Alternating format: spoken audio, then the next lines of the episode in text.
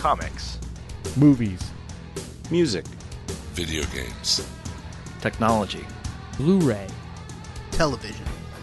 This is the HHW LOD Podcast Network. The PKD Black Box is a proud member of the Comics Podcast Network. This is the PKD Black Box.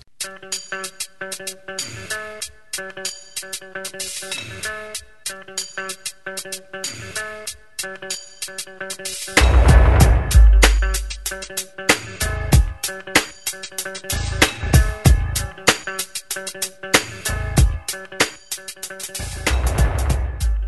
back to the PKD Black Box. I'm your host, Shawn Pryor. This week's episode goes like this. Um, a while ago, Donny and I recorded a couple of sessions together, and what you're about to hear is a combination of those sessions put together into one gumbo stew of an episode. Donny reviews some comics. I give a movie review. Donny has a dedication to actor Ron Glass from Barney Miller and Firefly and Serenity. Please don't ask me why. You just have to listen. Um, there's a little bit of Big Daddy Kane talk.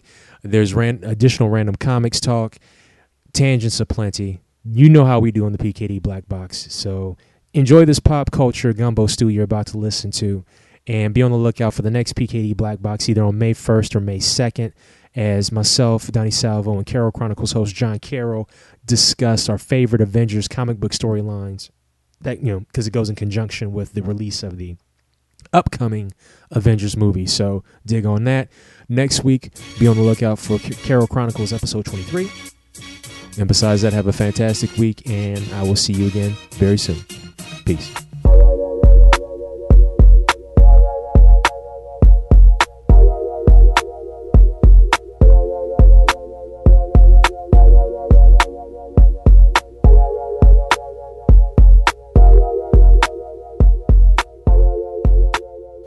I did. I read a lot. I actually got caught up on my reading, so I was able to hit the uh, eight bajillion um, uh, graphic novels and trades that I have All right. laying around. Okay. So I, I read, you know, we can't possibly get to them uh, all, but I read, let's see. I'm turning my head from the microphone to get my stack of books. Do you hear all that? Yes. Did you hear that? Yes. That's my phone falling. That's all my shit falling. That's what right. that's what happens when you have a mountain full of books. I read, and I wish I could say I put a, a dent into this thing, but um, I read American Vampire Volume 3, Secret Society of Supervillains Volume 1. Ooh, you gotta talk about that. You gotta talk about that one. Okay, all right, I'll put that to the side. I read uh, Northlanders Volume 5, Okay. Jonah Hex No Way Back. I'm talking about that, I don't care. Yeah, no, I want you to talk about that one. I want you to. Uh, yeah. Jew Gangster by Joe Kubert. You need to talk about that one too. Okay. Um, I read two of the original Marvel graphic novels. One of them was Fear Itself, starring Spider Man. Um, not the Fear Itself that just came out. This is from like 91 or something. All right. And it's written by um, Gerry Conway, plotted it, and the scripters were Gerry Conway and Stan Lee. Oh, I'm sure that's got some classic uh, Marvel moments that made you Sucked chuckle. out loud, dude. Oh, Sucked out loud. what? Oh, it was terrible. Oh, terrible. Uh, let's see, what do we got here? Oh, I read Emperor Doom you gotta That talk about that one. You gotta talk about that one. You gotta do that.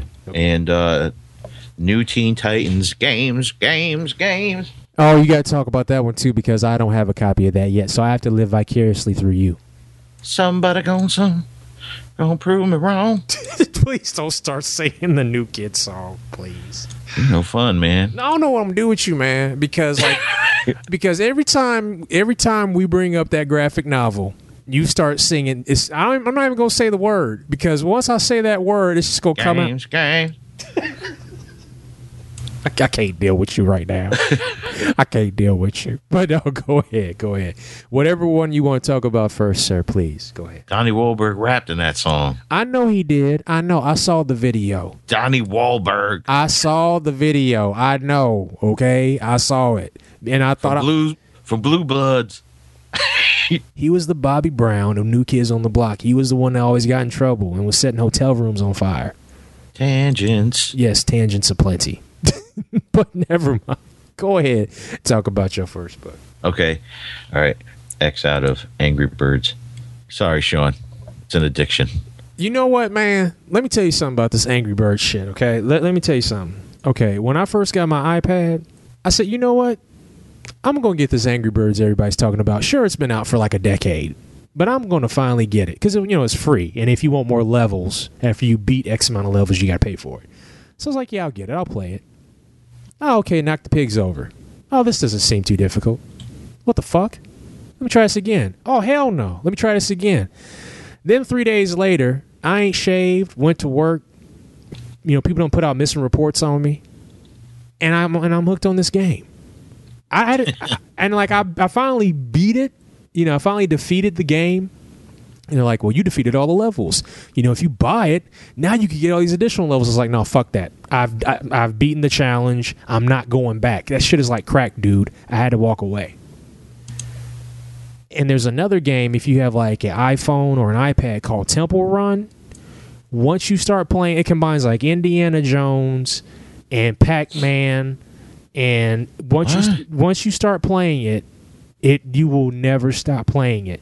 It's called Temple Run. It's on the it's it's on um, like I said, it's just on iOS devices, like so iPad or iPhone. That's the only way you can get it. I don't know if they make it for for Droid phones.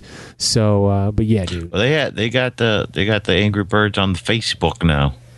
See, no, no, no, no. That that's that's as that is about as bad as like Bejeweled or Farmville or. Do, do does anybody still play Mafia Wars? I never did. I mean, I still get requests from I still get requests for Mafia Wars, and I ain't played that shit since 2008. I found it racist. Ladies and gentlemen, we have a first on the PKD Black Box podcast. I was not the one that said that I found something racist. Donny Salvo said it, not I. Ha! So, why Why's it got to be a game a, a game about mafias and it's all Italian people in it? hey man, I don't know what to tell you. You, but you know they also got that Godfather game out now too. You ain't never heard of the Yakuza? Hey, hey, they probably got a game too, man. You never know. it's bigger over there. Yeah, you, you- never know. They might have Yaku- Y- Yakuza Wars on Facebook. You don't know. I mean, you you never ever know. Which book did you say you was going to talk about first again? Because I forgot already. We'll talk about games. Okay, cool. Hit it. This is the graphic novel that was like 20 or 30 years in the making from Marv Wolfman and George Perez. The Titans in it are Nightwing, Raven, Cyborg, uh, Changeling, who is Beast Boy, Jericho, Starfire, Donna Troy, who's Tr- Troia. Troia. And Johnny Chase. Now, can you tell the people why you hate Danny Chase so much? Because he's a waste. He's stupid. I hate Danny Chase. I always did. Even when I was a kid, I was like, he's dumb. Uh, I don't want to give a, a lot away. I'll give a brief synopsis. Okay. There's a dude going around blowing up stuff, and Agent Faraday, uh, rec- um, he gets the Titans involved. Um, and this guy who is called the Games Master, I believe. People are, yeah, the Games Master. He's putting up all this, you know, like he's taunting Agent Faraday, and he's like, "You got to do this or be here." It's kind of like, um, do you remember, um, uh, Die Hard Three? Yes. Where he kept set, sending them around, and, and you got to do stuff, and, or if you didn't, sh- shit would blow up Yeah, I remember that. Yes. kind of like that but he also got he got himself like a team of like crazy super villain type people you know because you have to to fight the titans you can't just have like a terrorist dude hmm then it started going after all the titans loved ones so they had to get their, all their families and stuff out of the way and the one thing that this thing did this book did and i was pissed was they killed um they killed what's her name? Uh sarah cyborg's girlfriend. Oh, okay. Yeah. that was horrible. You know, Cyborg can't have can't have no happiness. That's a, she got all them handicapped prosthetic kids off the bus. And then it blew up you, you know Cyborg can cannot have a life. DC like anybody who writes for Cyborg, I think it's like in, in their contract that they either have to destroy Cyborg, blow up Cyborg, rebuild Cyborg, kill his girlfriend, take somebody from his family, or like it, it's. I think it's a mandatory clause.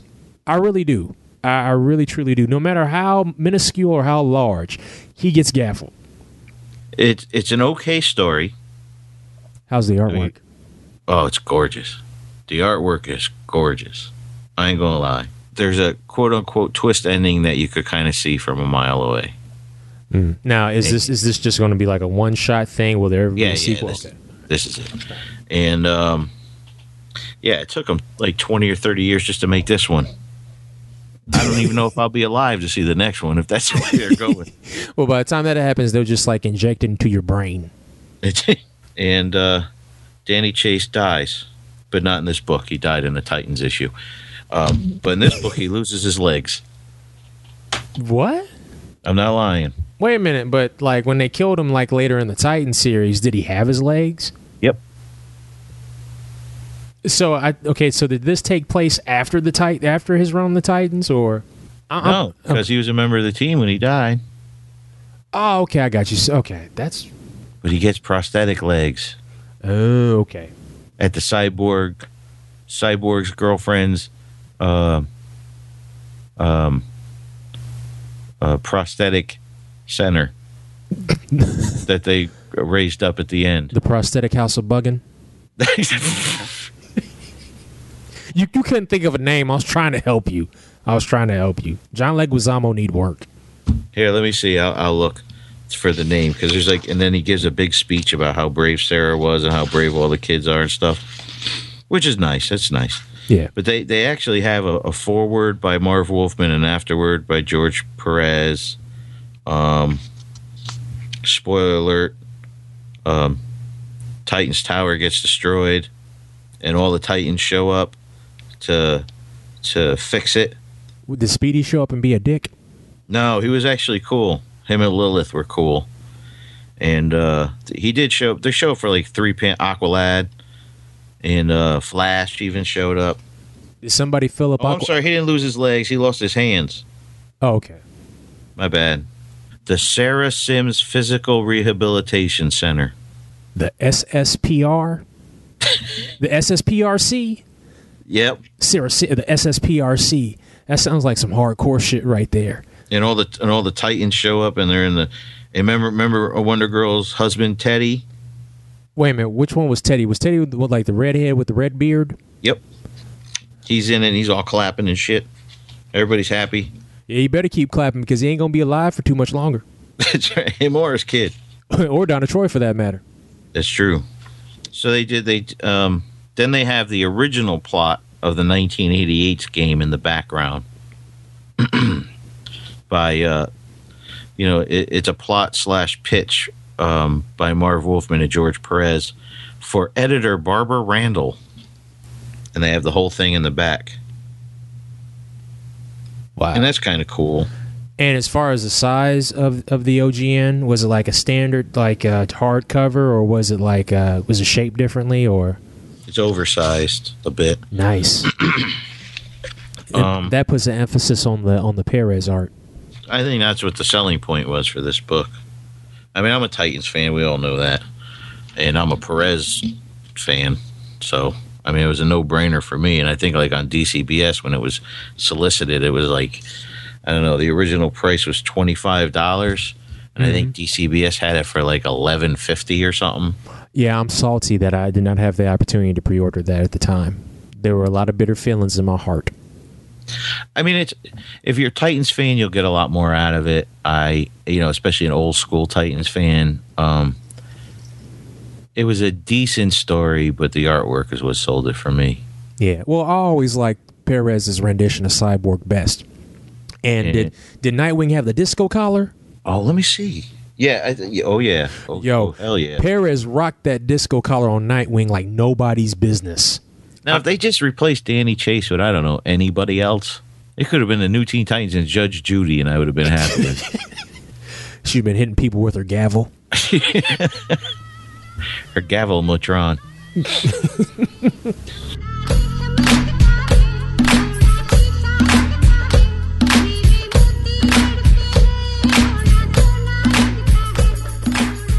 Okay, we'll move on to the Marvel graphic novel em- Emperor Doom, starring the Mighty Avengers. Now that's really old, right? Emperor, Uh, Emperor Doom came out a long time ago, and I think This- this, is the first time it was ever reprinted. Uh, 87. This is a second printing I have here, and it's a it's a story about it's an Avengers story, and it takes place before West Coast Avengers number one, but the West Coast Avengers are in it. Huh? and basically, what it is is Doctor Doom kidnaps the Purple Man and puts him in a machine in a big gem, and so he can shoot these rays and take over the world Okay. and he does it.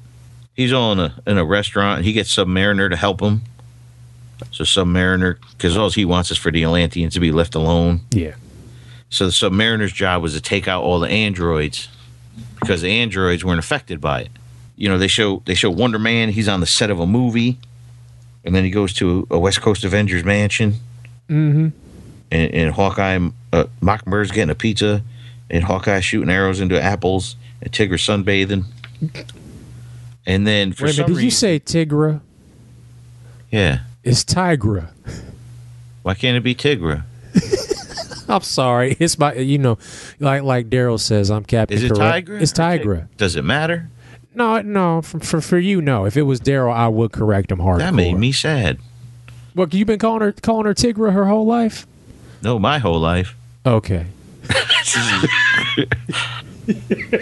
She's a little older than me, I think. Okay, no, no problem. You know, you know what I mean. You you know what I mean. But yeah, it's always been Tigra. But if you want to call her Tigra, feel feel fine. Feel free No, to I'm gonna so. call her Tigra now.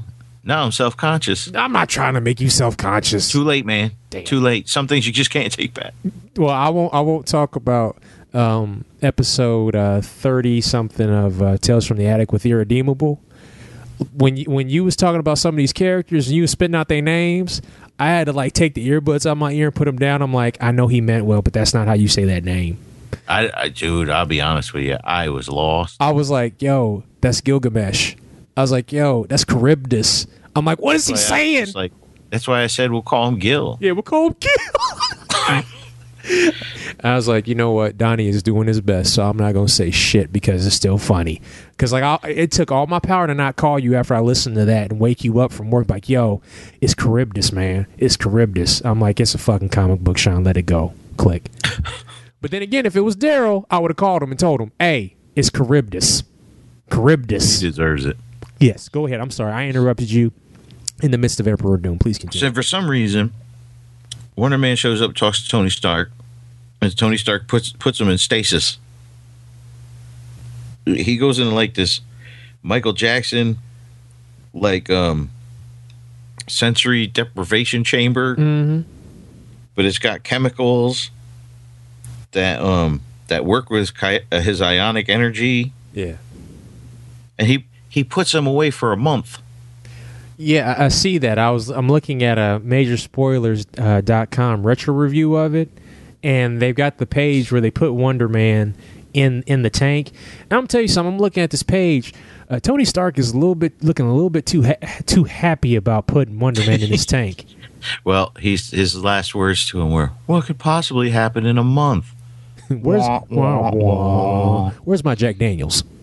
And uh, what could what could possibly happen? Shut up, Simon.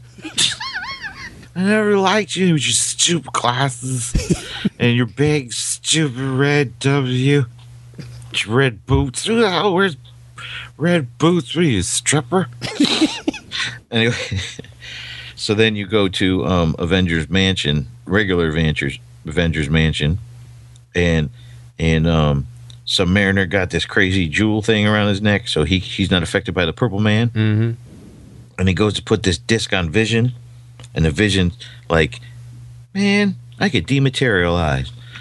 And then um, so Submariner says, okay, fine. So he brings in Scarlet Witch and Star Fox, and he says, if you don't if you don't materialize, I'll just have Star Fox break your wife's neck. Mm. And he did. So he well, he didn't break her neck, but so the Vision materialized, and then he put this little thing on his head, and then all of a sudden he he listens to everything they say too. Okay. So then, so then basically, you know, the event West Coast Avengers find out what what Doom's doing and they go after him. Um, but it doesn't really work out for them and they all get mind controlled. Meanwhile, you know, Wonder Man's still in stasis. And then Submariner goes and does that shit to um, Machine Man. And that's the only time you see Machine Man in here is when he puts a disc on him and then they don't reference him at all anymore. and he does it to Ultron.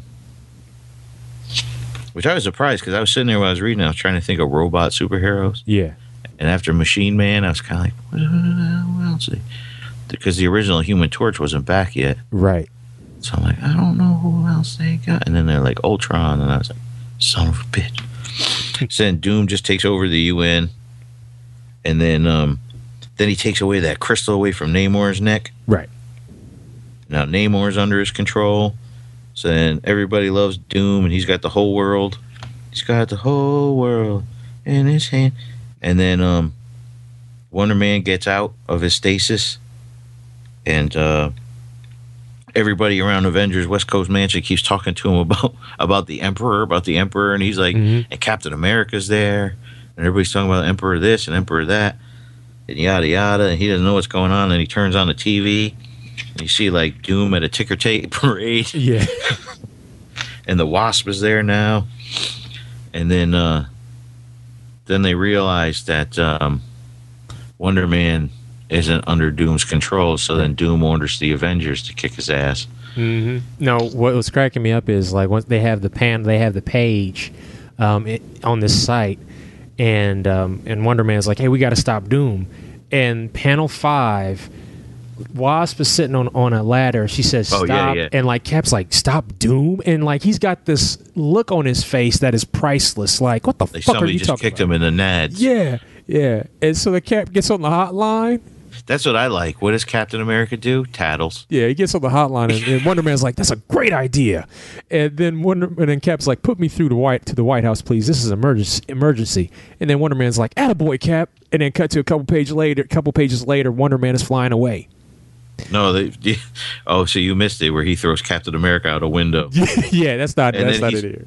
He's he's blocking the other West Coast Avengers with a grand piano. Then he throws it at him and he takes off. And like before Iron Man could get in his suit of armor, he Mhm. punches him in the face, and then and then takes one of Hawkeye skyrocket uh, cycle thingies. Yes. takes off.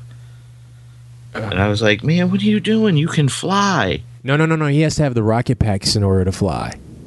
Oh, in this version, that's right. He does, doesn't he? Yeah, all like every every incarnation of Wonder Man has to have. Well, well, I don't, I can't remember from like Civil War and whatnot, but like say for instance from the '80s, '70s, '80s, and '90s up until like Energy Wonder Man. He, Yeah, he had yeah, to I think have. that's where it changed. He either had to have the rocket packs on his side, or when they gave him in the '90s, that or the late '80s, early '90s, that butt ugly, uh, full green suit with the with the red W and like the yellow and the yellow backpack uh, with the, with the rockets on it. That's Mm-hmm. a, that was an ugly ass uniform, dog. that was ugly. I don't, I'm like, listen. Who approved that? I mean, as a kid, that was ugly, and now it's even worse. I think it was like a cover of Marvel Age that has that costume. He's like flying, trying to look all hard. I'm like, you're not hard, dude. You you look like a like a rusted out, dried up Starburst. I'm sorry. I'm sorry. This part cracks me up though, because like he takes off with the s- with the sky sock cycle, yeah. and Wasp shoots him, so he's gonna go down, right?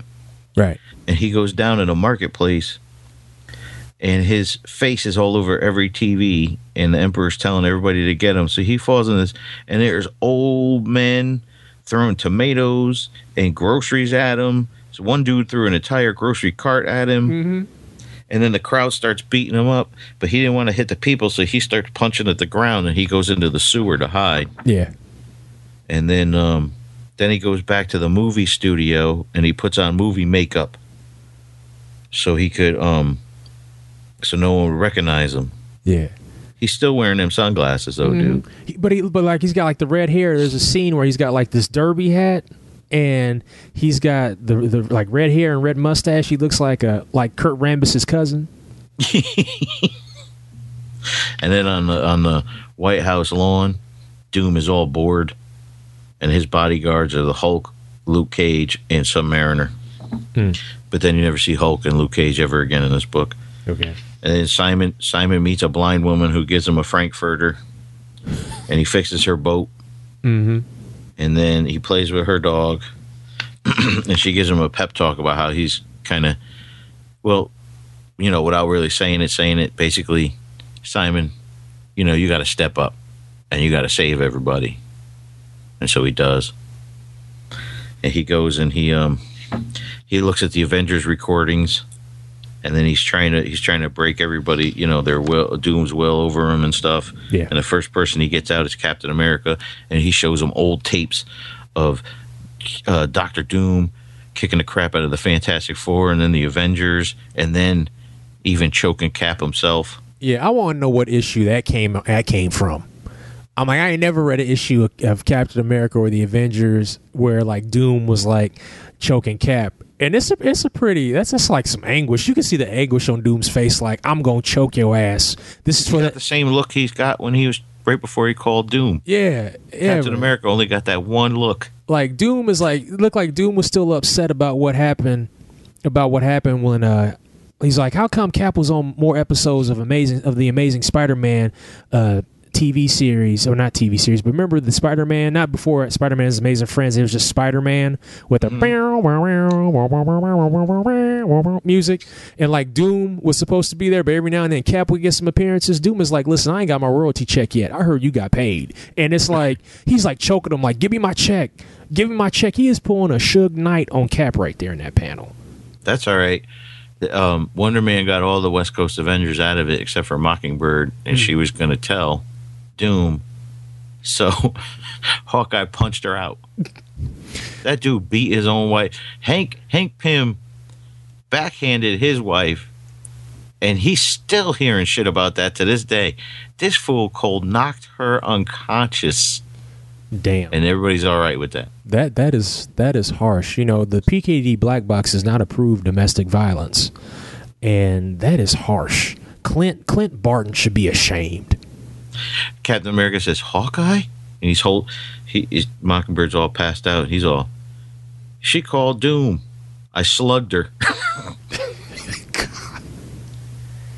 and he's all, I'm sorry. And you know what Iron Man said? Well, what's done is done.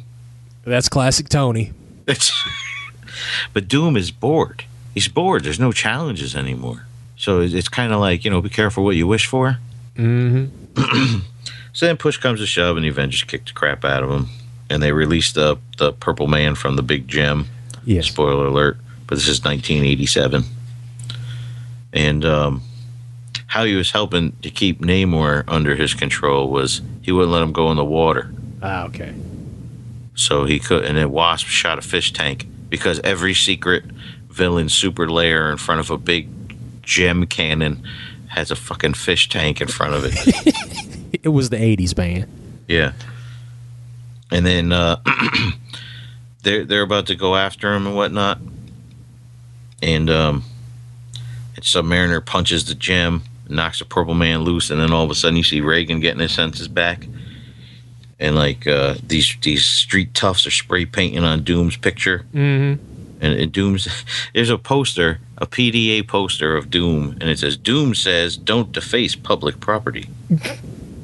and then all around it shows like people, you know, Machine Man's back, and then there's like uh, Monica Rambeau, Captain Marvel up top, Black Knight, Hulk, Spider Man, Thing, the rest of the Fantastic Four, Doctor Strange, Wolverine. It shows them all getting like their um, their shit back together. Yeah. And then um, then Namor says something snotty, and he goes back to Atlantis. and uh, the Avengers ride the Doomcopter back to California. The end. The end. One thing I will say, Doomcopter. What? Dude, the great thing about this book is that the pencils and inks are by Bob Hall. And Bob Hall, when it comes to some of these panels, does not disappoint. With like the looks and the expressions on people's faces, they're priceless. Absolutely priceless. I'm sorry. The inker was Bill Oakley. The penciler was Bob Hall. Um, I like the I like the inks. I mean, on some of the pages, Oakley's inks make make Hall's work look too sharp and rigid in some spots, but you can still tell it's Bob Hall. And because the facial expressions alone are worth reading this. The story is silly. It, it, it's beyond silly. It's a classic 80s story. But how many stories nowadays, with the exception of what they're doing with Doctor Doom and the Fantastic Four right now under Hickman, how many times have you really got a lot of Doom stories outside the Fantastic Four? Uh, not not very many. So anytime they use Doom, I get happy, no matter what the era. I love it when they use Doom. Doom is the ultimate villain to me. He is the ultimate villain, and he is so underutilized.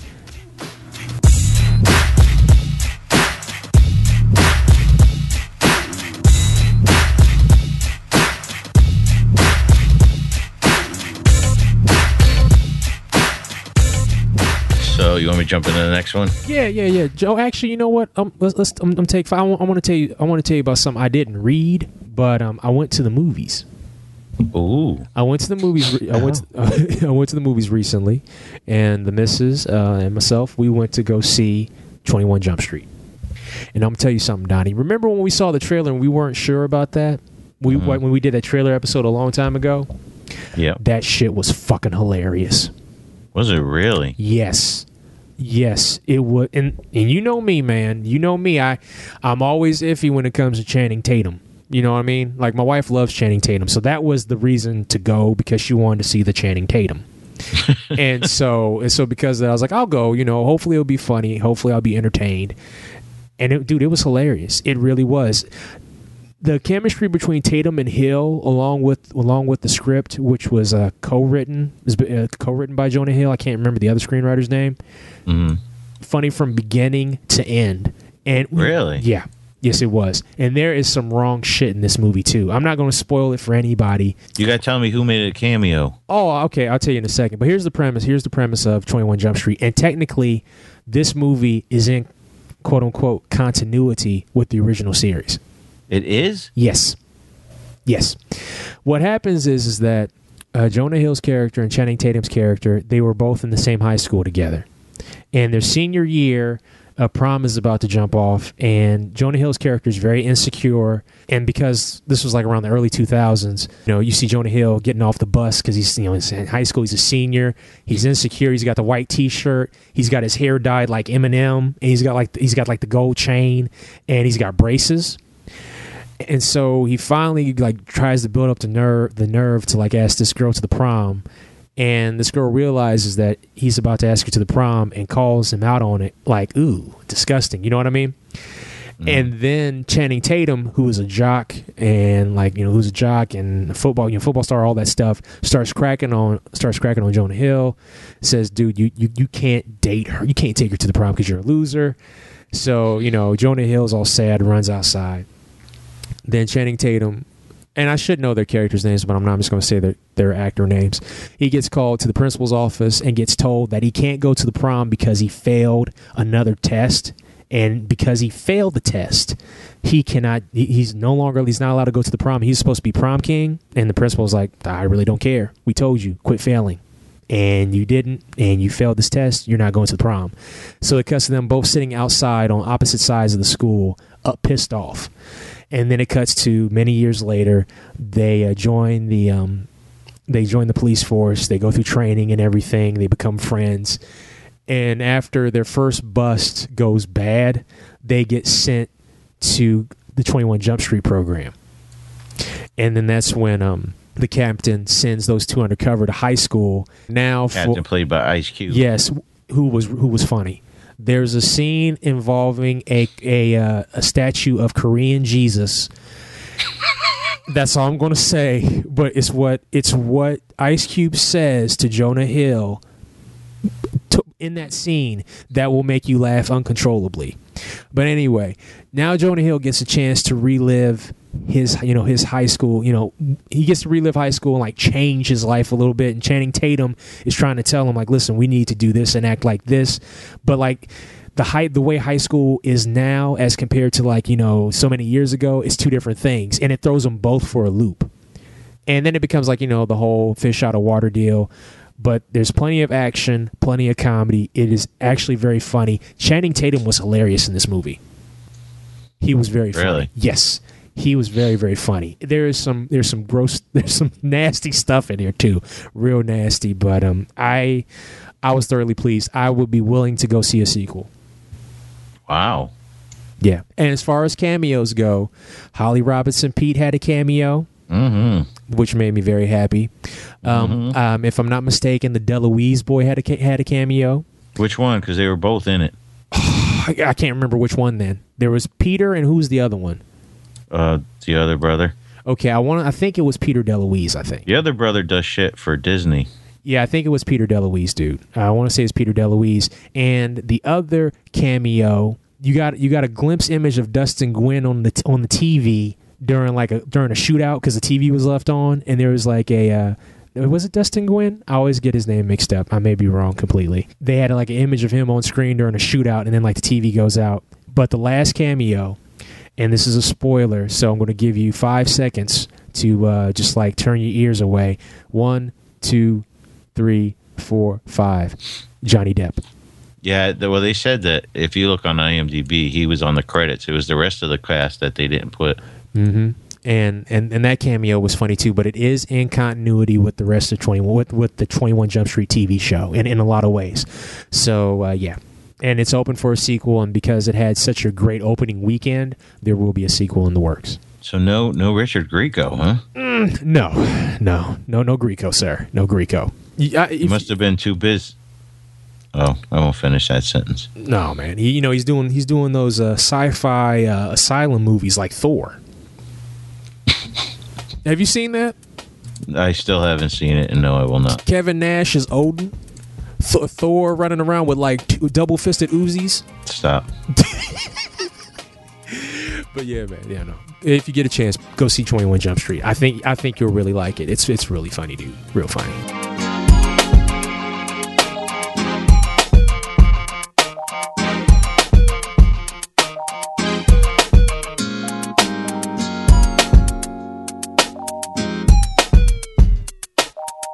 Okay, the next one is Joe Kubert's Jew Gangster. That just sounds hardcore. It, it does, and it's about um, um, well, it's about a Jewish gangster. No, it's about this kid who uh, grew up in Brooklyn, um, Jewish kid, and uh, he always admired what the what the mobsters were doing and stuff like that, and how they always had money and yada yada. And he was running errands for them behind his dad's back. And his dad wanted him to go to school, get grades, blah blah blah, and do all this stuff. So the kid winds up coming up. His father throws him out of the house, and um, so then he winds up, you know, the main mobster there. Well, he's not really the main mobster; he's the second in charge, and he starts, uh, you know, he's his mentor, and he comes up and he gets some of his childhood friends involved, and uh, it's pretty much just a story of this family and this kid, and uh, he winds up sleeping like with his mentor's girlfriend, and and uh, the dude finds out about it. It was an awesome. It really it was a good story, and of course it's it's it's it's uh, black and white Kubert art. Yeah, Black black So, I and mean, white how- black and white Kubert art. Really? the whole thing is in black and white. And it was beautiful, wasn't it? No, it sure was. But you know, it, it shows you like you know what these guys do. You know what I mean? Yeah. And um, you know, then when his when his dad dies, you know, he's trying to bring his family together and everything else, and things go downhill for him. And some of his friends wind up, you know, that he brought in, some of them don't make it, and um, you know, he's in all this time through his eyes, you're learning the ins and outs of their business and everything else, and and then finally at the end, you meet the main mafia guy. It was insane. Like if you if I don't, I, I encourage everybody. Number one, is Joe Kubert. How can you go wrong? Mm-hmm. and it's a good old fashioned mafia story. And um, it goes for fifteen bucks. Now, who published uh, this story? DC, part of their part of their Joe Kubert library. I did not know that. See, I didn't know who who actually published the story. I mean, I knew that uh, Jew Gangster was coming out, but I didn't know who was publishing it. takes place in the 30s uh, during the depression it was it's just a it's, it's a great story it really is and i mean i'm a kubert fan from all those sergeant rock covers and all you know uh, unknown soldier everything else he used to do for the old dc war books you know Yeah. Did you ever read the Sergeant Rock story in Wednesday Comics? um no i you- bought the wednesday comics and and then um i never finished reading them actually You need to go. Did you have did you have a trade paperback, or did you just have not the trade paperback, but the big hardcover, or did no you i have the original uh, Dude. newspaper pull out the newspapers and read them? the The Joe Kubert Sergeant Rock was awesome. Actually, I loved all the Wednesday Wednesday comics. You know, even like, and- but like the thing like with Metal Men, I could have just like, like and I talked about this a long time ago. I just could have done with the art. Ho, how can Well, you, yeah. how can you go wrong with Jose Luis Garcia Lopez pencils, Kevin Nowlan inks, and some beautiful ass colors? I, I didn't even need to see words. I didn't even have to see a, you know see any dialogue because that art was gorgeous. See, that's what was funny about that. Like a lot of the um, the main characters that they put in that book, that w- those were the stories nobody was talking about. No one was talking about the Batman story or the Superman story or the Green Lantern story Yeah, or the Wonder Woman story. They were all talking about Adam Strange, the Metal Men, Sergeant Rock. yeah. The Adam Strange story was dope too because that was done by Paul Pope. Yes, sir. And see that Paul Pope is off the hook, man. Oh, I love Paul Pope. He is a fantastic artist. And what I want to what I want to do with my Wednesday comics is the stories that I I did start and I liked. I want to get them, you know, finish the stories, whatever, and then have them framed and put on the wall. Hmm. I think that would look pretty pretty cool.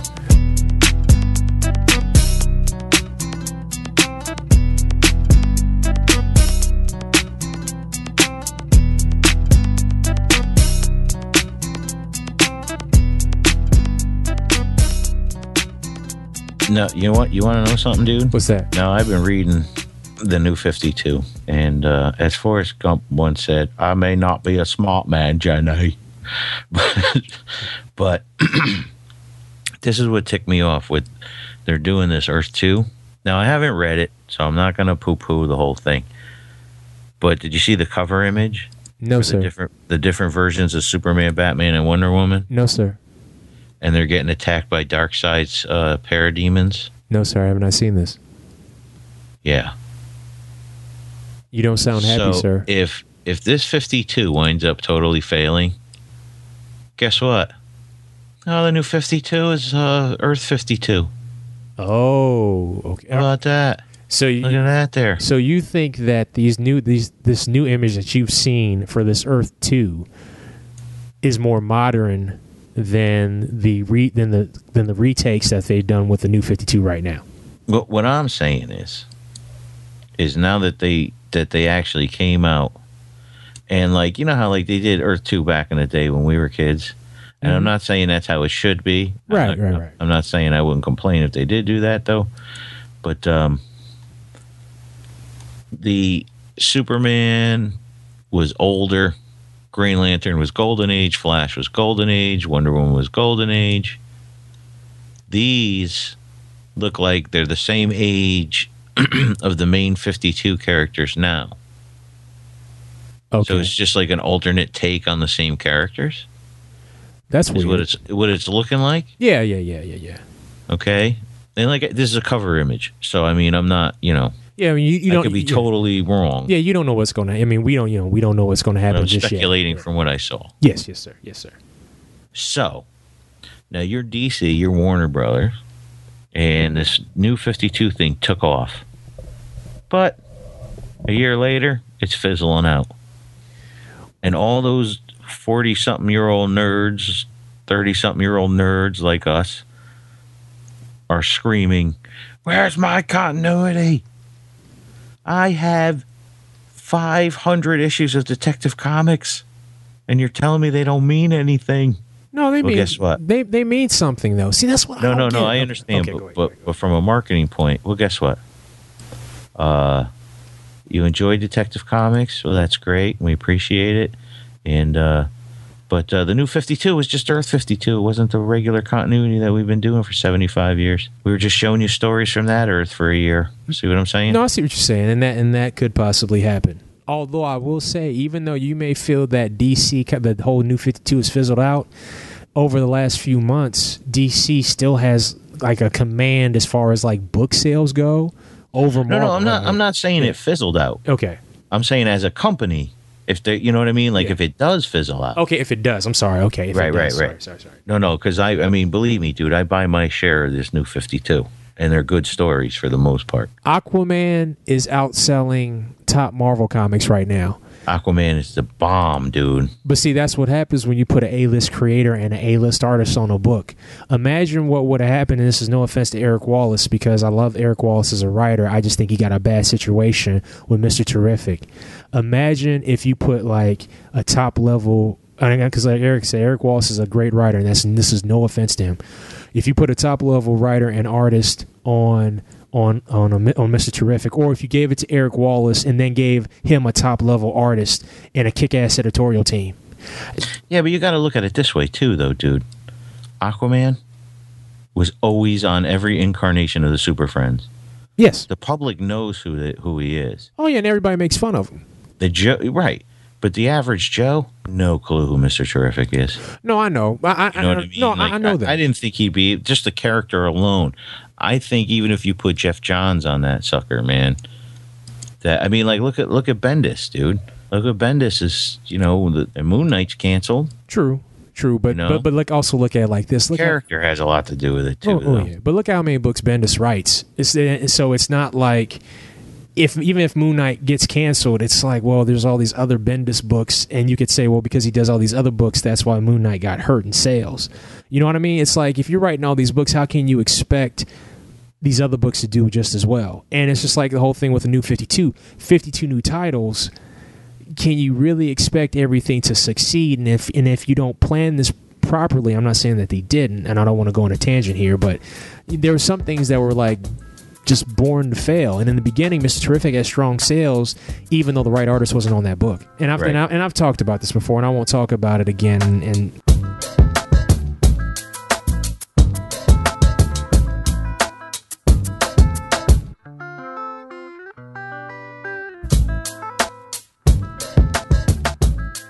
You know what? I'll save Jonah Hex for the next time, okay, and I'll go with the Secret Society of Supervillains, Volume One. I just dropped Jonah Hex all over the place. now, Um, okay, now is this the Secret Society of Supervillains that was like published in like the late '70s? yes, sir. you you got to tell me about this because like as a child i always wanted this comic and i never had the opportunity to get it Okay. Well, I'm going to sh- throw you some of the the uh, writers: Gerry Conway, David Anthony Kraft, uh, Paul Levitz did an issue. Uh, Rich Buckler penciled a lot, and the inker was Bob Layton. yes buckler and Uh, Layton. and then you had uh, Pablo Marcus or Marcos and uh, Bob Smith inking on a few. Ernie Chan did a couple of covers. Dick Giordano and Terry Austin did a couple of covers. wow Um, Rich Buck, Rich Buckler and Vince Colletta. vinny fucking colletta Vinny fucking Colletta. Hey, Se- Secret Society of Supervillains number 10. You know who did the cover? who Al Milgrom. hmm who inked it Uh, Jack Abel. Um, this has one, two, three, four, five, six, seven, eight, nine, ten, eleven issues. Well, ten issues, and then a, like a backup story or whatever, and the original number one because it was changed before it hit the newsstand. So they actually have like a black and white copy of uh, of, uh, art, the whole thing put together, man. what And, they, and then DC was probably like, "Yeah, we're gonna go with something else." but um, I love supervillains. This is not a super a villain team book per se. all right This is a Captain Comet book, oh really oh which kind of stopped me from ordering Volume Two. there's a volume two Yeah, it was solicited. And it stopped me from ordering volume two and actually searching for the original issues at cons because it's just like this isn't what I thought it was. I thought it was going to be like, you know, not as racy as Gail Simone's Secret Six or whatever, but right, right, right, right, right. a villain book about a team of villains. I thought this was like my Legion of Doom, Right. and it even got Grodd in it and Captain Cold And the Joker. And no, not yet, Okay. and uh, Mirror Master and Star Sapphire, but it's not Carol Ferris Star Sapphire. It's the French chick when they thought Carol Carol was dead. Yeah, it's just not really. And the android or the Manhunter, and then you find out Dark Darkseid's behind the whole thing, and he was funding them, but then they break loose from Darkseid. Wait a minute, how was Darkseid funding them? Funding them? I don't know. Darkseid don't have no money. He has a planet.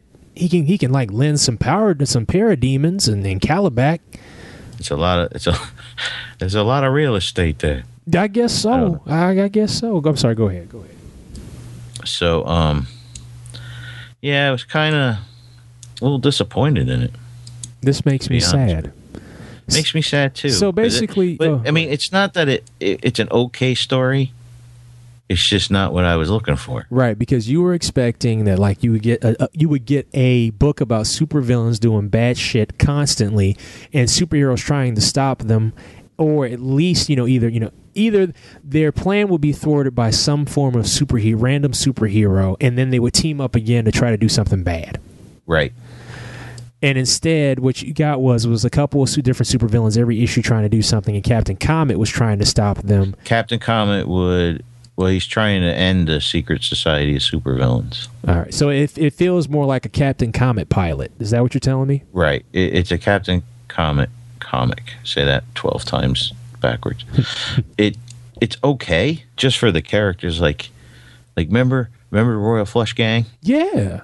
All right. Do you remember when Jack went solo Yes. and went and went by the name of High Jack? yes. There's a couple issues of him in there. Hijack. See, don't that sound like a GI Joe character? It does. And I'm sure it is somewhere. No, for real. Can't, can't you imagine the costume right now? The dude go, is going to have like a camouflage jacket, and it's got like the big letter J on like the left pocket, and then he's got like these like white and black camo pants, and then he's got a cap with a playing card stuck in the bill somewhere.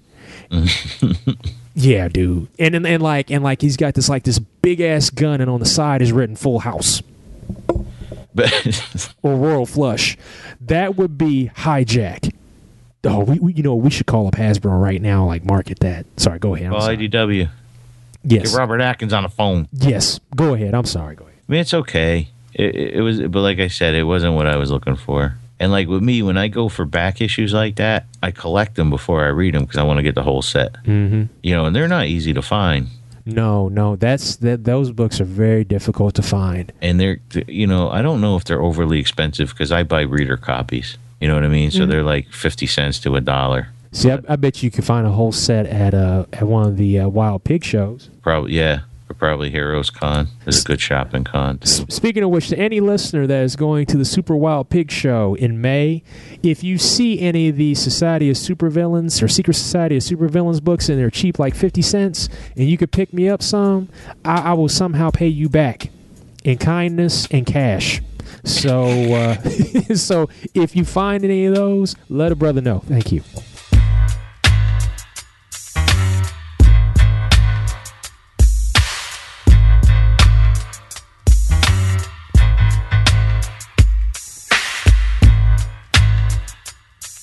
Did I tell you that I got the very first Big Daddy Kane CD uh, a couple weeks ago? You did? Got it. I found it at half price books for like three bucks, Oh, and it was lovely. yeah, and it was in mint condition. Mm. Mm. See, my, my goal, Donny, is to Still, get. still waiting for my copy of Prince of Darkness. No, no, listen to me. Listen No, to no, me. no. no. Prince of Darkness, ready to spark. It's like a pie of bloodthirsty. Oh, have mercy. you see, you got to understand.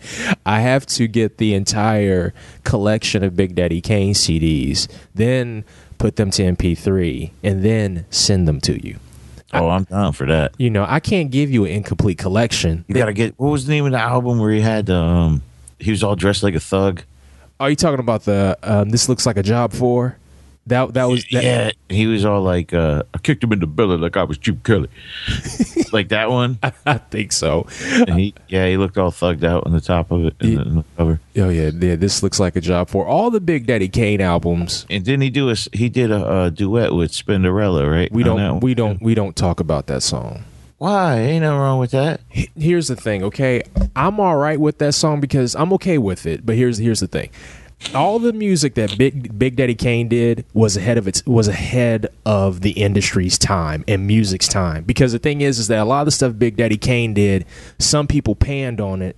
Even though it sold well, some people panned on it eh, because nobody had done it yet.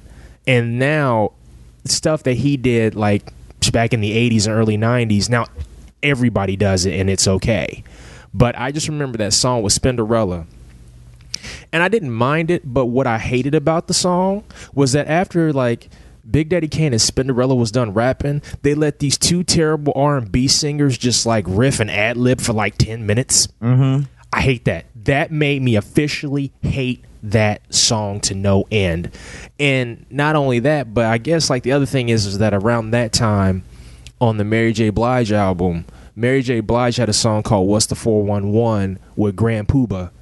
And, you know, Mary rapped a little bit on it and Grand Puba was on it. And then there was the original studio version that was Mary and the Notorious B.I.G. And so I had heard those first. So hearing those, then hearing that Big Daddy Kane Spinderella cut, I was just like, ooh. You know, I mean, not saying that it's a bad track, but that singing at the end of it is just god awful. I mean, god awful. And it's that Well, singing. it, did- it did go on for like a minute or two too long. yeah, exactly. You know, and They cut it just like a minute or two shorter. It would have been a good. I just I just remember the, the brother in the song. He was like singing. He's like singing the, singing the words "Don't stop," and like he just extended it. He extended the word "stop," and then he ended the stop with a. I'm like, really, dude? Really? You got to be kidding me! I'm like, I hope you never got any more background vocal work because He that's was like he was like the episode of Martin when he was trying to sing with Jodeci. he was just in the background laying on a piano and shit, going woo woo woo woo woo woo woo woo woo. Oh man, the '90s, the '90s. You know, it kind of it, it amazes me. I, I wonder if a show like Martin could even make it now. I don't think it could. I I I don't know. I don't think That it could. that all happened at a special time. yeah, In Living Color, Martin, Martin, Married with Children. living single. That um, was like that was like one huge Sunday block of television right there. Well, yeah. Well, now remember, Martin was a Sunday, well, not a Sunday joint, but was a Thursday joint. Because remember, they always put in the beginning, Living Color was a Sunday joint. Then they put all the black people on Thursdays.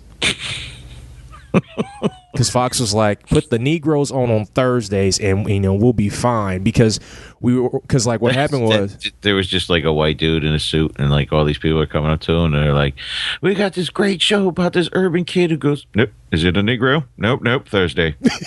exactly, exactly. And on Saturdays, um, make sure Bear and Jamal is on first. Yeah. Don't forget Sinbad. Oh. See, that was another show. I remember I watched I, I watched it because I like Sinbad the comedian and I was like, "You know what? I really want this to work. I'm going to watch it." It had a young Ray J in it before he was doing porn videos and wanting to be uh, the um, the uh, mayor of uh, San Francisco and Woo woo woo woo. and um, it had the uh, oh, the Papa from uh, two two seven um, was in it, and it was just a bad show. It was an awful show. But See, I I, like. I'm like the only dude alive that likes Sinbad's movies. which one? Like House Guest? House Guest was one of the funniest movies of that time. I don't care what anybody says. House Guest was funny, and With Phil Hartman, yeah, you know, I always thought Sinbad was a funny dude, but sometimes he was a funny dude, man. You know- he still is a funny dude. Yeah. His stand up is funny. Yo, yeah. Like the thing that used to get me about Sinbad, he did this one special on HBO, and I know I got it on tape somewhere. Once again, we are going back to the 90s, where this was a, a special period of time in stand up comedy where people were just kind of like how can I say this? Stand up comedy like really hit that boom in like the late '80s, early '90s, and you had all. I mean, dude, you had every almost every single cable network had like a like a, stand up comedy half hour with like all these comedians on it. A and E had had um had a show, uh, AMC had a show. I remember as a kid watching um live at the Improv like on a weekly basis. You had like shows that would come on after after showtime at the Apollo that had a bunch of comedians on it. I mean, you had comedy shows left and right. MTV had a show. Jon Stewart hosted a show. Um, I mean, like I remember that's how I first saw Mario Joyner. And w- which is a dude that I think a lot of people sleep on because he really helps out a lot of comedians. You know, I don't want to call him that ghostwriter dude, but you know, Mario, but Mario Joyner is funny he's real funny. Like if you go listen to um, because I think he's part of Chris Rock's team, if I if I remember right. But um, it's like when they do the um, like the big specials and the mm-hmm. CD and the CDs. Like if you listen to the Chris Rock Never Scared CD, they have these interludes where um, like they're at the barbershop and Chris Rock is a character and Mario Joyner is the barber. And um, no, no, I'm sorry. Chris Rock's the barber. Mario Joyner is the customer, and they're just you know they're just talking about all this stuff. And like Mario Joyner helped write those. Really funny guy. But anyway, um, it was the '90s. You had like comedians that were like doing magic tricks, which I didn't really care much for because I'm like that sucks. But you, you had all this other type of comedy, very experimental. Some bad, some awful, some great. But I remember this HBO special, and he performed this special at, at um like a um, historically black college, and I think it was a school that he actually went to. He came out and he had like this gear on, and it was like like red and blue, kind of like a jumpsuit, but it wasn't a jumpsuit. And he had like these backup dancers with him, and they started like just they just started like dancing for like ten minutes. and I'm like, I don't know what this is. Can somebody explain this to me? I mean, yeah, they was grooving and they was moving, and that's cool. And then he did his comedy routine, and it was hilarious. But it's just like it was unexpected, and I just I didn't I didn't really understand. I'm like, dude, you're a comedian. I, I understand if you're trying to be an entertainer. That's fine. That's fine. But it's just like at that time, I'm like, I didn't get that. But it that was just the era that we were in comedy. Then his other specials, he was just doing stand up. He wasn't just trying to entertain people. I mean, he was dancing his ass off, and his background dancers was moving too. But I was just like, I, didn't. I didn't, just like, nah, that's all right, bro. That's all right. You just do the comedy. You just do the comedy. You know who else was in that movie? Who else was in that movie? Detective Ron Harris from Barney Miller, aka Ron Glass. Yeah, because Ron. Yeah, okay, yeah, Ron. AKA. Don't start laughing now. All right. This is AKA Shepherd Book for Firefly and we couldn't figure out what to do with them in Serenity. So guess what? We're gonna put you on a planet. Ten minutes later, we're gonna come back, and you're gonna be dead. Yo, don't even get me started on that. It's I, I hadn't I hadn't seen. I mean, sorry, I had not I had not seen an episode of Firefly before I saw Serenity, and you know, and I was very entertained. But I remember watching the Serenity movie, and they come back to this planet. I'm like, why is Ron Glass dead? because they didn't have nothing for them to do. I'm like, well, couldn't you just let them go on vacation? And then some white dude was like, put him on Thursday. or you could be like living single. Well, you know, one of uh, one of Fox Television's uh, you know highest rated sitcoms. Sitcoms, even with casting changes, one of their highest rated sitcoms, it's still technically on hiatus. They never got a final episode. Right. Just like 227. 227 got put on hiatus. Nobody knows what happened to that family. 227 is a comedy with Marla Gibbs and her family. and remember. what? Nothing. You, you know what, man? Like you, I think between you, me, and like two other people in America, we're the only ones that remember that commercial.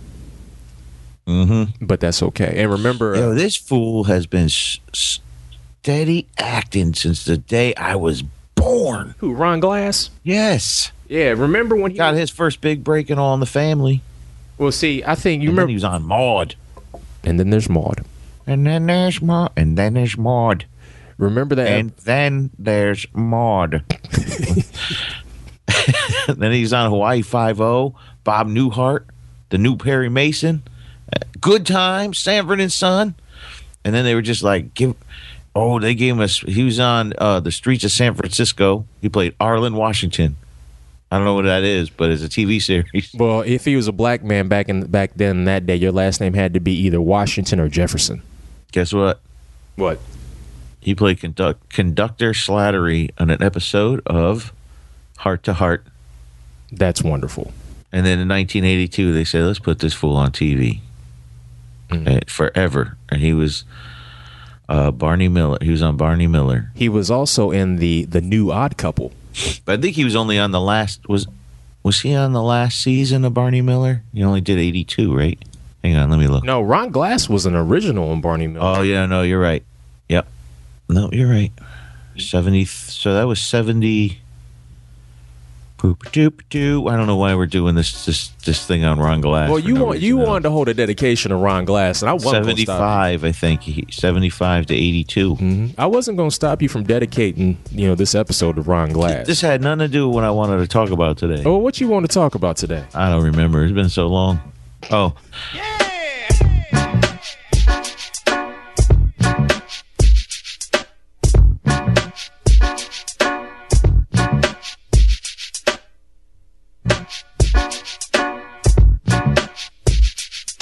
I want to know. I want everybody to know. I read uh, Walking Dead Volume 15, the newest volume. Yes.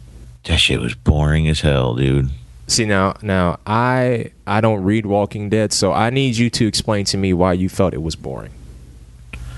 This whole well, see, Well, actually, hold on. I don't want to. I, it's- it's hard because I try and I'm trying not to spoil anything that happened in it. Okay. Well, well, listen. Well, let's just say they found another civilization, another another um, neighborhood, right? Mhm. So they kind of moved themselves in there, and everything was cool.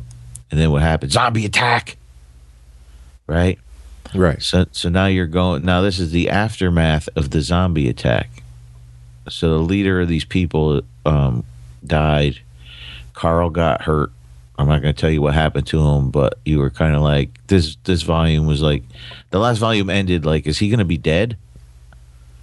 And is Rick really going to lose his shit now? Because now his kid's going to be dead too. So you find out um, what happens to Carl, and then the rest of the whole, the rest of the five issues is them rebuilding the walls of the town and trying to rebuild their their little blocked in neighborhood.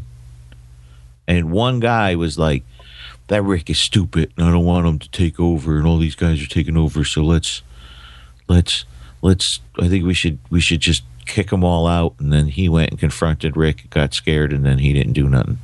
And it was like, what? And then the last page, him and Andrea kiss. Rick and Andrea kiss, and I was like, "Dur dur dur." Boring. You you you do not sound happy about this. No, I look forward to those volumes every time they come out. As soon as I see them on DCBS, I don't even. I just order.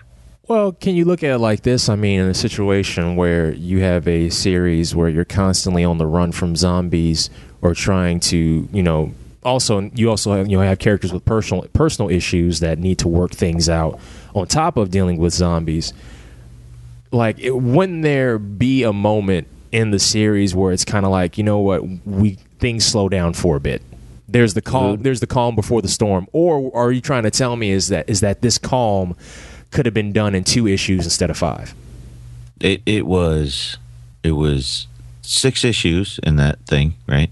Yes. There was one conclusion to the previous storyline. There was a small conflict, and then the rest of the issues were setting up some pretty boring plot lines that really seem to me that they're going to have to take more time to get a payoff. You know what I'm saying? Like, like you're not going to get a payoff on some of these plot lines, so maybe maybe two volumes down the road Hmm. and it's just like I, I mean i'm not saying that i'm going to quit the book or anything because let me tell you that it, it took 15 volumes to find for me to find something to bitch about you know what i mean so it's not like i'm not going to get the next one it's just that this one was just so dang boring usually i'm done with the walking dead i sit down i get the volume i open it up i sit down i read it and I don't get up until it's over. Hmm. And this time I was just like, it took me three days to read that thing. And I was just like, man, this thing's still going on. For real. It's all right, dude. Well, hopefully, then hopefully you will enjoy the next volume uh, more than you did the, this one.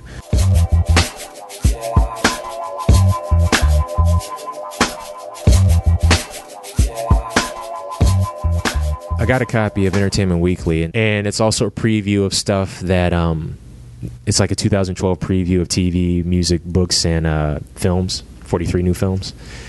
And I just opened up the book on a random page, and it was on a section that said 11 shows we can't wait for. And the first show, I guess it's summer 2012, The Return of Dallas. And it's a picture of Larry Hagman, and he's got he's got the cowboy hat on, and he's got he's got his blazer, and he's got like and he's got his, his and like I just started chuckling, but I can't lie, I want to watch this show. I do. I really, really do. And, Oh, I'm going to watch the pilot. I'm not lying. Yeah. I'm going to watch the pilot. you know, you know, people have have to understand. It's And I, I figure the worst that comes out of it, I get five minutes of material. there. You go. I'm I'm seriously looking forward to the return of Dallas. As much as I like to see new content being made, I really want to see what in the world they're going to try to do with this because, dude, it's been over twenty something years. And, and then to, to try to bring a show back and reintroduce it to a new generation, Right. as well as try to pull the the the old you know the old generation that watched it as well. It's it's it's crazy for them to try to do this. It's it's, it's bold because I really thought if they was going to make a new Dallas, they were just going to reboot it altogether. And not to mention the fact that there was a period of time that Dallas was actually in development to be a film, probably like five or six years ago, with an all-star cast. I'm like they were saying that Travolta was going to play J.R. Ewing. They're going to have Brad Pitt, Jennifer Lopez, all these people. I'm like, that'd have been a four hundred million dollar movie. Oh, and TNT, when it comes down to it, normally a majority of TAT shows have been pretty good, and that's all I wanted to say. That's all you want to say about that? Yeah, that's all I wanted to say about that, sir. Okay.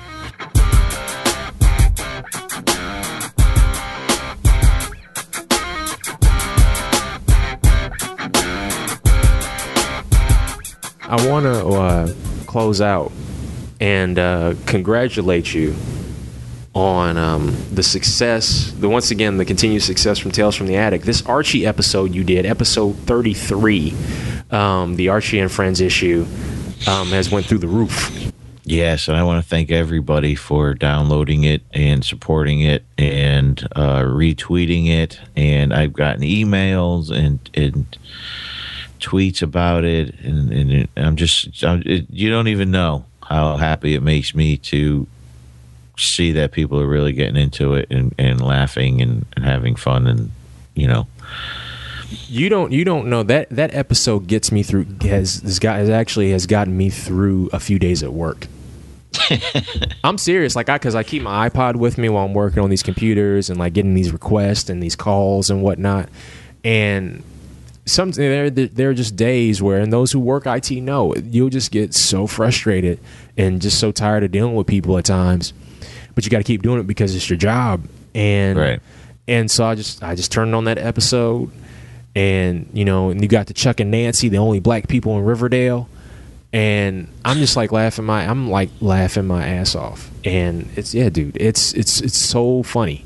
It's just hilarious. I love it. And I'm glad you did that because you hadn't done an Archie comic before no and um but this one was just so ridiculous I couldn't let it go but see but that's the thing I love it about was so it was fun though you know what I mean like it was just so ridiculous And that's the thing about Archie comics. Archie Archie comics don't give a damn. They will do ridiculous shit. I mean, like they will do ridiculous 80s sitcom shit and not care. And people will buy it and love it and eat it up because they just accept it. You know what I mean? Yeah yeah They it's Archie It's Archie. It's comics. It's Archie. They accept it. And that's why and that's what I that's what I like about what Archie's done over like the last 4 years. Oh, and I did buy. Speaking of Archie comics, I bought like Mega Man issue nine um, because it's starting this new storyline, like the return of Doctor Wily or something like that. That was good comics. It was damn. I heard that was really good man Mega Man. The Mega Man comic is dope as hell. Oh, and also props to the Star Joe's podcast for doing an episode about all Mega Man. Um, props for them to do for doing that because, like, I've I've seen the Mega Man cartoons. Like, I didn't, I never had the opportunity to play the original NES games because in my neighborhood, Mega Man games are the, the original Mega Man and like Mega Man Two or whatever on NES was very hard to find. And if you could find it in a store, it was like sixty bucks. And you know, my and my mama or my dad would not was not breaking off sixty dollars for a Nintendo game. that wasn't gonna happen. And if you tried to rent it, um, you know, you go to a video store or whatever store you try to get to to rent it, somebody else would rent it and not bring it back. So I never got to play the original Mega Man games. This is you know, so I just like I said, watched the cartoons, read some of the other books and stuff like that. But this Archie Mega Man book is off the hook. If you you know if you like adventure, science fiction, if you're a fan of Mega Man, the way the Archie stories are written, you can hop in pretty much at any given time and not be worried. Um, you know, and it's an all ages book, meaning an adult could read it as well as a kid could read it. So read it. It's worth it. I, I, I find that book to be in- incredible. I think the art is beautiful. The story, you know, the um, pacing and storytelling is great. All of it, excuse me, all of it is wonderful. Buy it. Well, like I said, man, you can't find the first issue. You can't find it anywhere. Same thing with Sonic. You know how much the first issue of Sonic is worth? How dude? much? A lot. A lot more than you think. I, I believe you, man. I, I believe you, and that's a whole other thing too. With like a lot of these Archie com- Archie brand comics, yo, they got some veterans working on those books. Oh yes, sir. You know, I'm like Joe Staton. Joe Staton, Terry Austin. I mean, like people like you know people that like Marvel and DC just you know just like kick to the curb, don't even call no more. Yo, these cats can still work, and they work in these Archie comics and they selling everywhere. Good for them. are. What you say? I said they sure are. Yeah, good for, and good for them. Good for them. So props to Archie. Mad props to Archie. Archie. And that concludes this week's PKD Black Box. The PKD Black Box is a proud member of the HHWLOD Podcast Network and is available at hhwlod.com and is also available via iTunes. And you can still go to pkdmedia.com to get our podcast, check out our forum, and read comics like Mercury and the Murd, Agents of Colt, and Luke Foster's The Gang from the Store for free. If you're on iTunes or our forum board, feel free to leave us a comment, or you can email us at blackbox at pkdmedia.com. Thanks again for listening. Until then, dream big and hustle hard.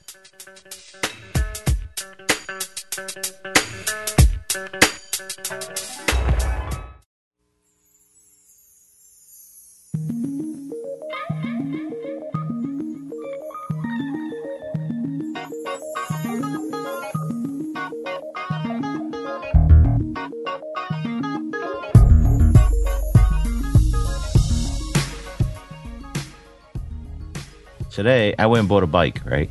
I ain't ridden a bike in 22 fucking years, dude. At least. Holy shit, man. I left. I went. Listen to me. Five blocks, and I started going uphill, and my legs are all tension, and I can't. I didn't read the instruction manual on the bike either, so I didn't get the gears right. Oh, come on, man. So like, so like, I'm trying to pedal up this hill, and the bike's not moving, but my legs are going all fast. But the bike still, cause I got it in the wrong gear, so the shit's all zzz, zzz, zzz, right. I said, "Fuck this!" I got off this motherfucker, right? Mm-hmm. And I'm walking it up the hill. Thirty-eight year old man walking a bicycle up the hill, thigh screaming, screaming, right?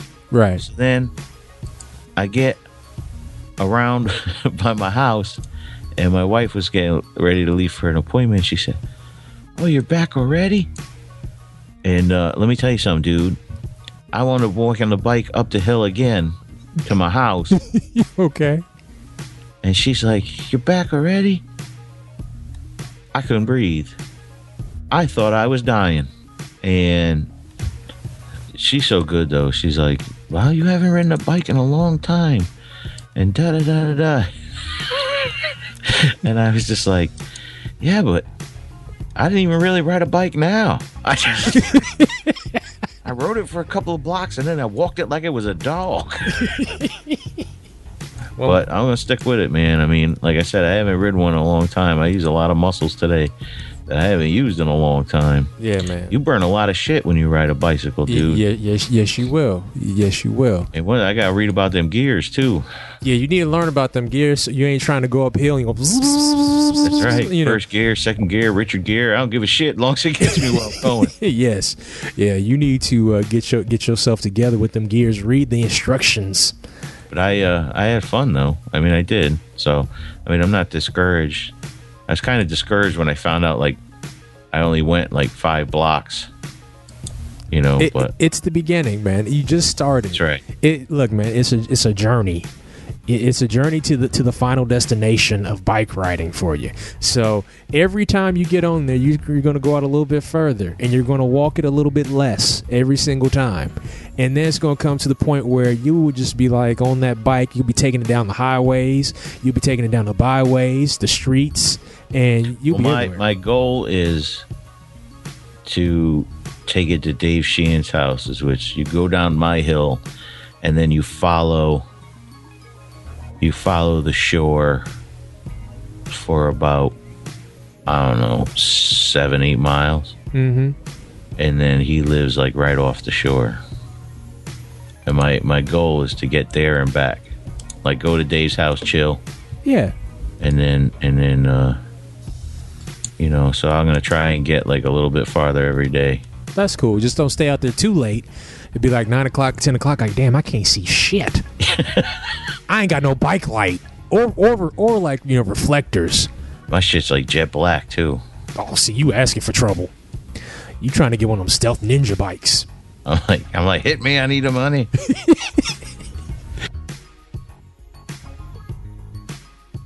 But no, you said you had books that you read. I need to know what. See, because like I don't get to read. So what have you been reading?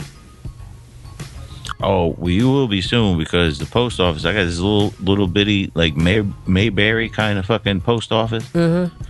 down the street from my house and uh i went to send send out some some people some books you know from from uh you know the tfa contest and shit Yeah. And that dude was like, What you got in here? Books? I said, Yes, sir. He goes, Oh, you got to send these media mail. I said, I do? And he goes, Yeah, that shit. The two envelopes I was going to send out, right, Mm-hmm. would have cost me probably about, seriously, almost $30. This dude turns around and goes, Nah, media mail, 550 I was like, I love you, media mail. Yeah. Oh yeah. yeah. Media mail is great. It takes a while. You know, they, instead of it going in a van or on a plane, it goes on a horse.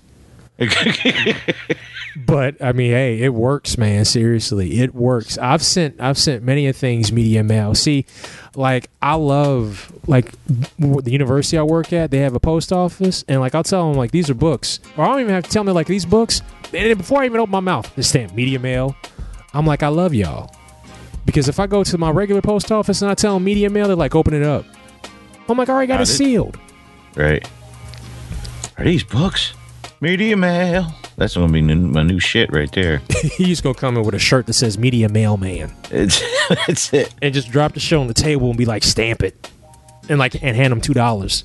I just mailed three thousand books for two dollars. It's gonna take two years to get there, but that's all right because they out my house. That's right. So, but no, I'm for real, man. I'm, I'm for real. Thank you. Well, first off, thank you for the books that will arrive via horse. Yes. Um, I, I appreciate that. And I'm going to bring them down this week. I have to find a box to actually ship them in. well, so- cool. well, the Pony Express thanks you. I'll play with you, dog. No, seriously, that's that's very thoughtful. I do appreciate it. Please send these post haste. I was watching Jeopardy with my wife the other day, and every time I answered a question right, dude, I was just like, I was like, bam, give me my money. Bam, give me my money. and I was like, just answering all these questions. And, and I said, see, that's why they won't let me on this show. Right. I'm too lively for the Jeopardy crowd. Yeah, you gonna act out, and they they ain't gonna ha- they ain't gonna have that. They want a sense of professionalism and courtesy. You know, Be like, who is Andy Garcia, Mr. Trebek? Suck it, bitch.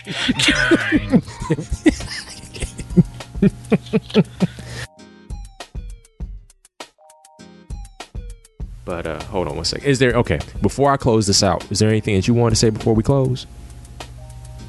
No, uh, Marvel, stop double shipping shit. I dropped a lot of your books, and I ain't looking back either. You know, ass Marvel. you know what? Right now, I'm envisioning you walking down a dusty road with a leather jacket on and like some blue jeans, and like the sad music is playing in the background, and the tumbleweed just roll past you, Dun, dun, dun, and you just keep walking, and then you turn your head and you look back for a second. There goes an issue of Captain America blowing in the wind. Dun. And there goes the issue of uh, Spider-Man just walking by. I'll grab that one. I know you will. I can't help that. I'm sorry. I know I'm a hypocrite. At least Where I say you can't, do, you know, stop doing this and that and the other thing, but yeah, I can't um stop buying uh Spider-Man, well, and I can't stop buying the Avengers books. But I dropped everything else like it was. It, I dropped it like it was on fire. I said, "Well, if you're gonna make me spend all this money on these Avenger books that you're double shipping every title, and you're gonna make me spend all this money on Spider-Man." That's already double shipping, but oh, what, what what's this this month? You want to give me three issues? Okay, all right, sure. so guess what? Punisher got to go. Both Captain America series got to go. Oh, what's this? Winter Soldier? It looks like a cool series, but I'm not going to try it because you're shipping number one and number two at the same damn time. And I was just like, you know, what the hell with you, man? That's what I did, man. I'm telling you right now, my Marvel, my Mar, I don't really buy a lot of independents, and my Marvel pile now is smaller than my independents because I usually just get like GI Joe, Angel and Faith. I don't even think there's anything else after that, to be honest with you. I mean, there might be an issue or two to keep catches my eye that I'll pick up, you know. But you need to be buying them Action Lab books, son. I mean, you know, I buy them, man. You know I'm fucking with you, man. I'm fucking with you. Uh, I, I had to do that. He's like, well, I don't buy a lot of indie books. I'm like, we starving, man. I don't buy a lot of indie books from you punk ass people. No, I'm just kidding. begging for money all the time. You don't hear DC begging for your money. Marvel just like, you know what? We'll put out 900,000 titles. You just pick what you want because we don't give a fuck. All right, I'm going to end it on that note.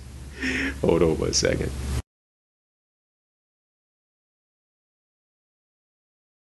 Hey, this is the dangerous one, Donny Salvo, former PHW World Heavyweight Champion, and I'm here to talk to you about the future of the wrestling industry.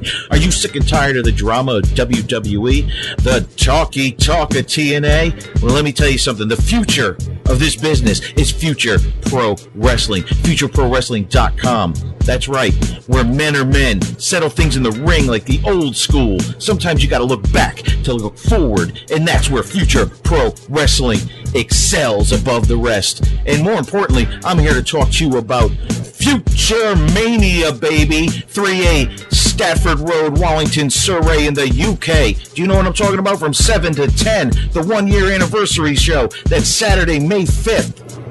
2012. If the world's gonna end, don't let it end without seeing Future Mania.